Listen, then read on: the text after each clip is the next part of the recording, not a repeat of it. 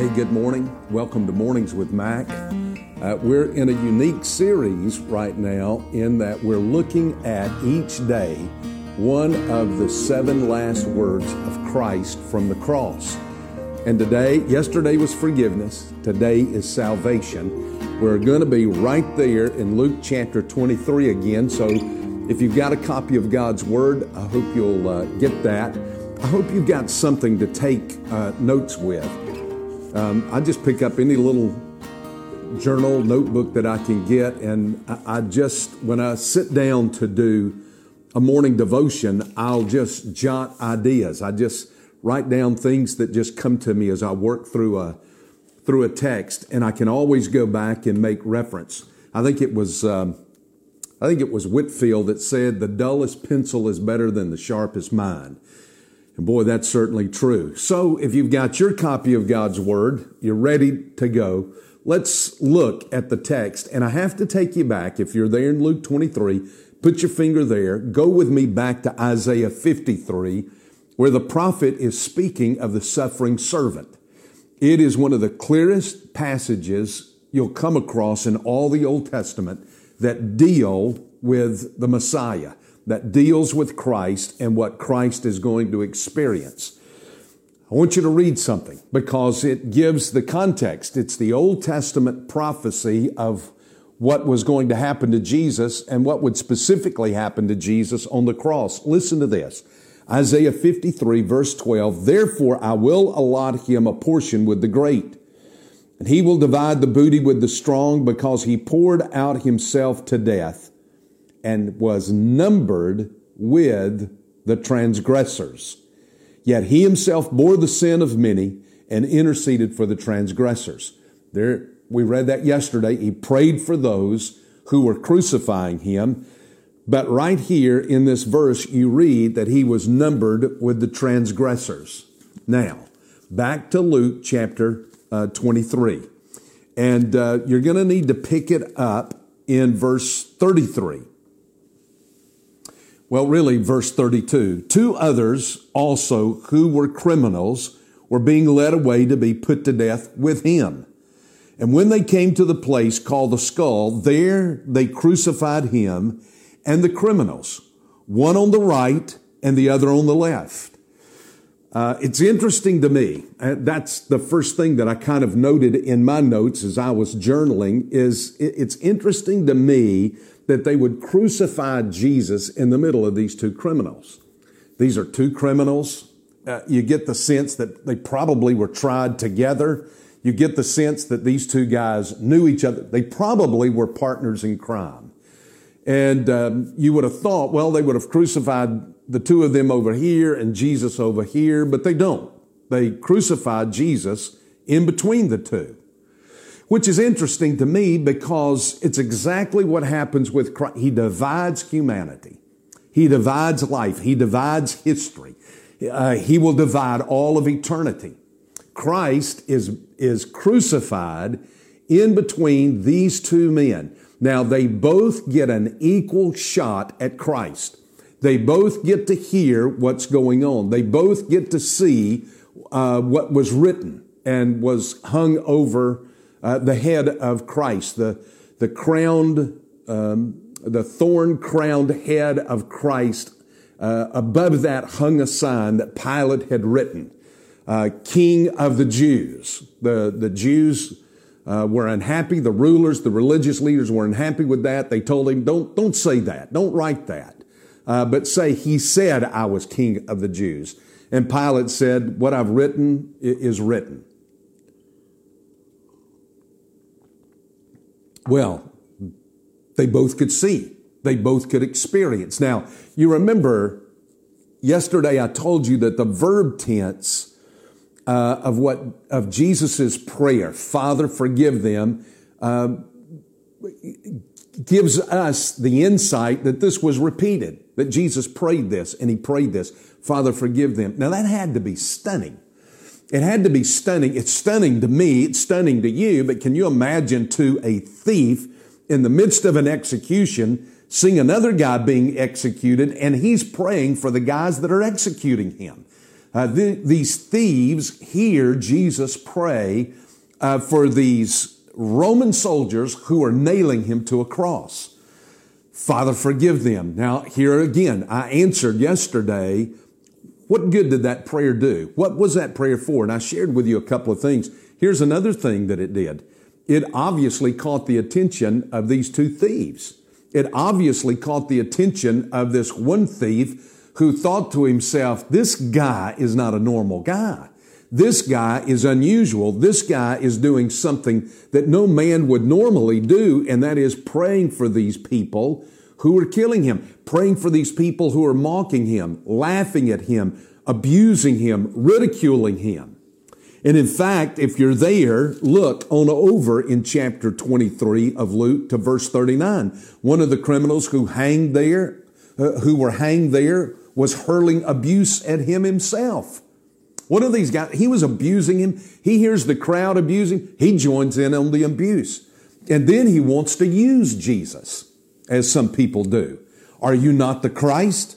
Save yourself and us. Save yourself. Not interested in you, but save yourself so you can save us. Get us off of this cross. Get us out of this situation. Well, that brings us to the point of the thief. What you've got is you've got the thief and you've got the Savior. Pretty good title right there, the thief and the Savior. Just look at this and listen to this thief who is hanging there on one side of Christ. The other answered and rebuking him said, do you not even fear God? He says, even in this moment, don't you have a fear of God? You're dying. You're being tortured. You're going to be leaving this world. Don't you have a fear of God? And I want you to know what happens. Watch it what happens in this. You're going to see this thief do a couple of things. Do you not even fear God since you are under the same sentence of condemnation? You're being put to death just like he's being put to death. Now watch. Here's the first thing from this thief, his confession. He makes a confession. Verse 41, we indeed are suffering justly. He's saying, listen, what we're getting, we deserve. We're guilty. We've done this. He's implying here that Jesus is not guilty. He's implying here that Jesus is sinless. He's implying here that Jesus is there and he's done nothing wrong. We indeed are suffering justly, for we are receiving what we deserve for our deeds. He's done nothing wrong. Now I'm going to read a verse to you out of Romans chapter 3. There's an interesting little statement over there. Romans chapter 3, verse 19, Paul writes, and he says, we know that whatever the law says, it speaks to those of us who are under the law. Now, that is, the law speaks to me, speaks to you, those of us that are under the law, so that every mouth may be closed, and all the world may become accountable to God. That's an interesting statement. He says that every mouth may be closed. The law condemns us, regardless of what you say about yourself, how you justify your sin, how you rationalize what you have done. The law says, you're guilty. You're guilty. That's it. Period.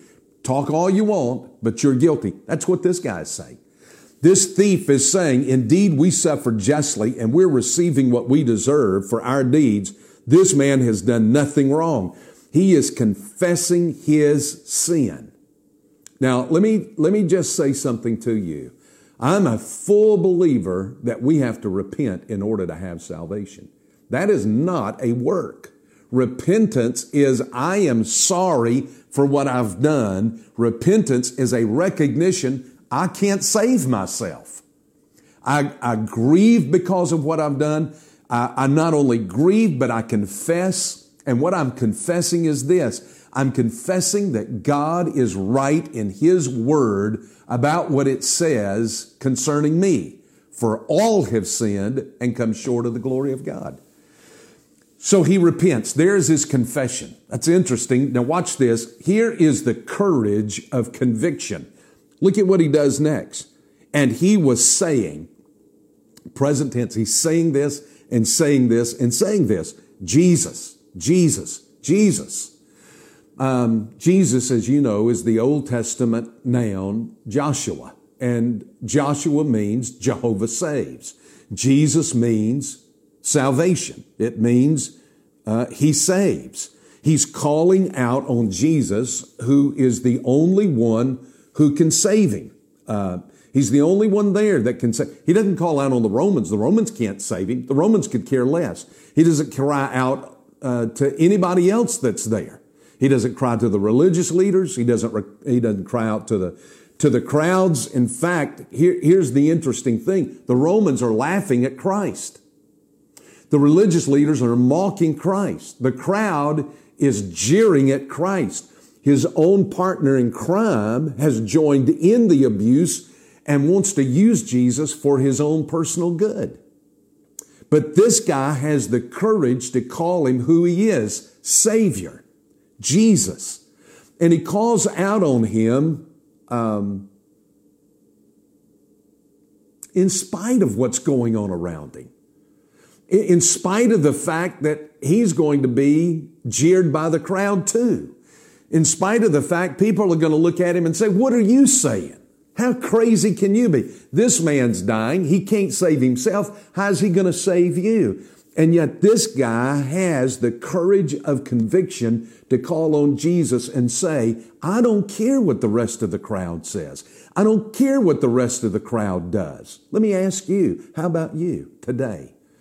Have you put off a decision for Jesus Christ because you're concerned about other people and what they'll say about you if you put your faith and your trust in Christ? Well, let me give you the third thing, and the third thing is this. Look at his confidence. Look at the confidence. He says, remember me when you come into your kingdom. Now, he was in a position where he could see that plaque above the head of Christ that Pilate had written, King of the Jews. If he's a king, he's got a kingdom. And so he says, Jesus, he knows his name, Savior, Jesus, remember me when you come into your kingdom. If you're a king, you have a kingdom. Just remember me. Now that's the confidence he has. He just has confidence that Jesus is a king, and he's going to put his faith and his trust in that. Now that's amazing to me. Christ was not working miracles. He was not feeding the 5,000. He was not raising Jairus' daughter from the dead. He was not healing blind Bartimaeus. He was not doing all of the miracles that he had done. He was not even teaching. This guy had none of that. This guy was not part of the crowd that we know of that heard the Sermon on the Mount. He didn't hear the teaching of Christ. He didn't see the miracles of Christ. He just simply put his faith and his trust in the fact this guy was praying for those that were crucifying him, praying for their forgiveness, for the Father to forgive him. His name means salvation. He's King of the Jews. He's going into a kingdom. I'm just going to put my, with that limited little bit of knowledge. You see, it is not what you know. He didn't have a degree in theology. Nobody had taught him systematic theology. Nobody sat down with him and gave him the explanation of why there is evil in the world, why he was having to suffer what he was suffering. He knew why he was suffering. He was suffering for his own sin. And he knew that wasn't going to save him. I'm amazed at the number of people who say, oh, well, I've got to hear more, and I've got to have more. We've got to have a little deeper insight. We've got to have more information about Christ. We've got to understand this and understand that. And all these things. Listen, this guy had none of that, but he had a confidence that Jesus Christ was Savior, and he wanted that salvation. The same can be true with you. Let me tell you something. You will never, through your mental acumen, figure out enough. You must accept him by faith. Now watch. Here's the Savior's response. And I need to give you this. I'm going a little long. Here he comes in verse 43. And he said to him, here's an interesting statement. He gives him this certainty up front. Truly. In the Greek, it is literally the little word amen. It's our word amen. This is a truth. This is true. If you're from South Carolina like me, we translate that, sho nuff. Truly. Amen. Sho nuff. Listen to what he does. There's the certainty of it. whoever calls on the name of the Lord will be saved. Acts chapter 2, verse 21. Whoever calls on the name of the Lord will be saved. Here's the truth. Here's the certainty. Now watch this. Here it is personally. Soy lego. To you I say. Personally. To you. He was looking at this guy. Salvation is personal. It is a personal work of God in your life. Jesus Christ came to save you personally. He didn't lump us all in a group out here and say, well, I'll give a dispensation to all of these that are over here. No, He comes to you and He saves you personally. And then look at this. It's present. Here's the present situation. Today, you shall be with me in paradise. Not after 1,000 years of limbo, not after soul sleep, not after any of those things that, you know, we think about what happens. Well, you just lie in the grave and you're asleep for all this time. I want you to listen to what Paul said in Philippians chapter 1, for to me to live is Christ, to die is gain. He says, I'm hard pressed from both directions, having the desire to depart and be with Christ, for that is much better. Did you hear what he said? To depart and be with Christ. When a believer dies, you go immediately into the presence of Christ. You've lost a loved one. You've got somebody that you loved, you cared about very deeply. This week, we're being told, is going to be horrific in America because of death. Most Americans will be touched by this in some kind of way. Let me tell you something. For those who die in Christ, they go to be immediately with Christ. 2 Corinthians chapter 5, verse 8, Paul says this, to be absent from the body, present with the Lord. Nope. To be absent from the body, to be at home with the Lord. When I'm home, I'm home. When that believer dies, he walks into his eternal home. You know what you do when you're away and you come back home? You walk in and you just go, it's good to be home. You don't have to adjust to getting home. You're home. Now, all of this was by grace. Every bit of this was the grace of God in Jesus Christ. This man called out on Jesus because, you see, there is no other name under heaven given among men whereby we may be saved. No other name would do but Jesus. You remember the old hymn? The dying thief rejoiced to see that fountain in his day. And there may I, though vile as he, wash all my sins away. It's the word of salvation.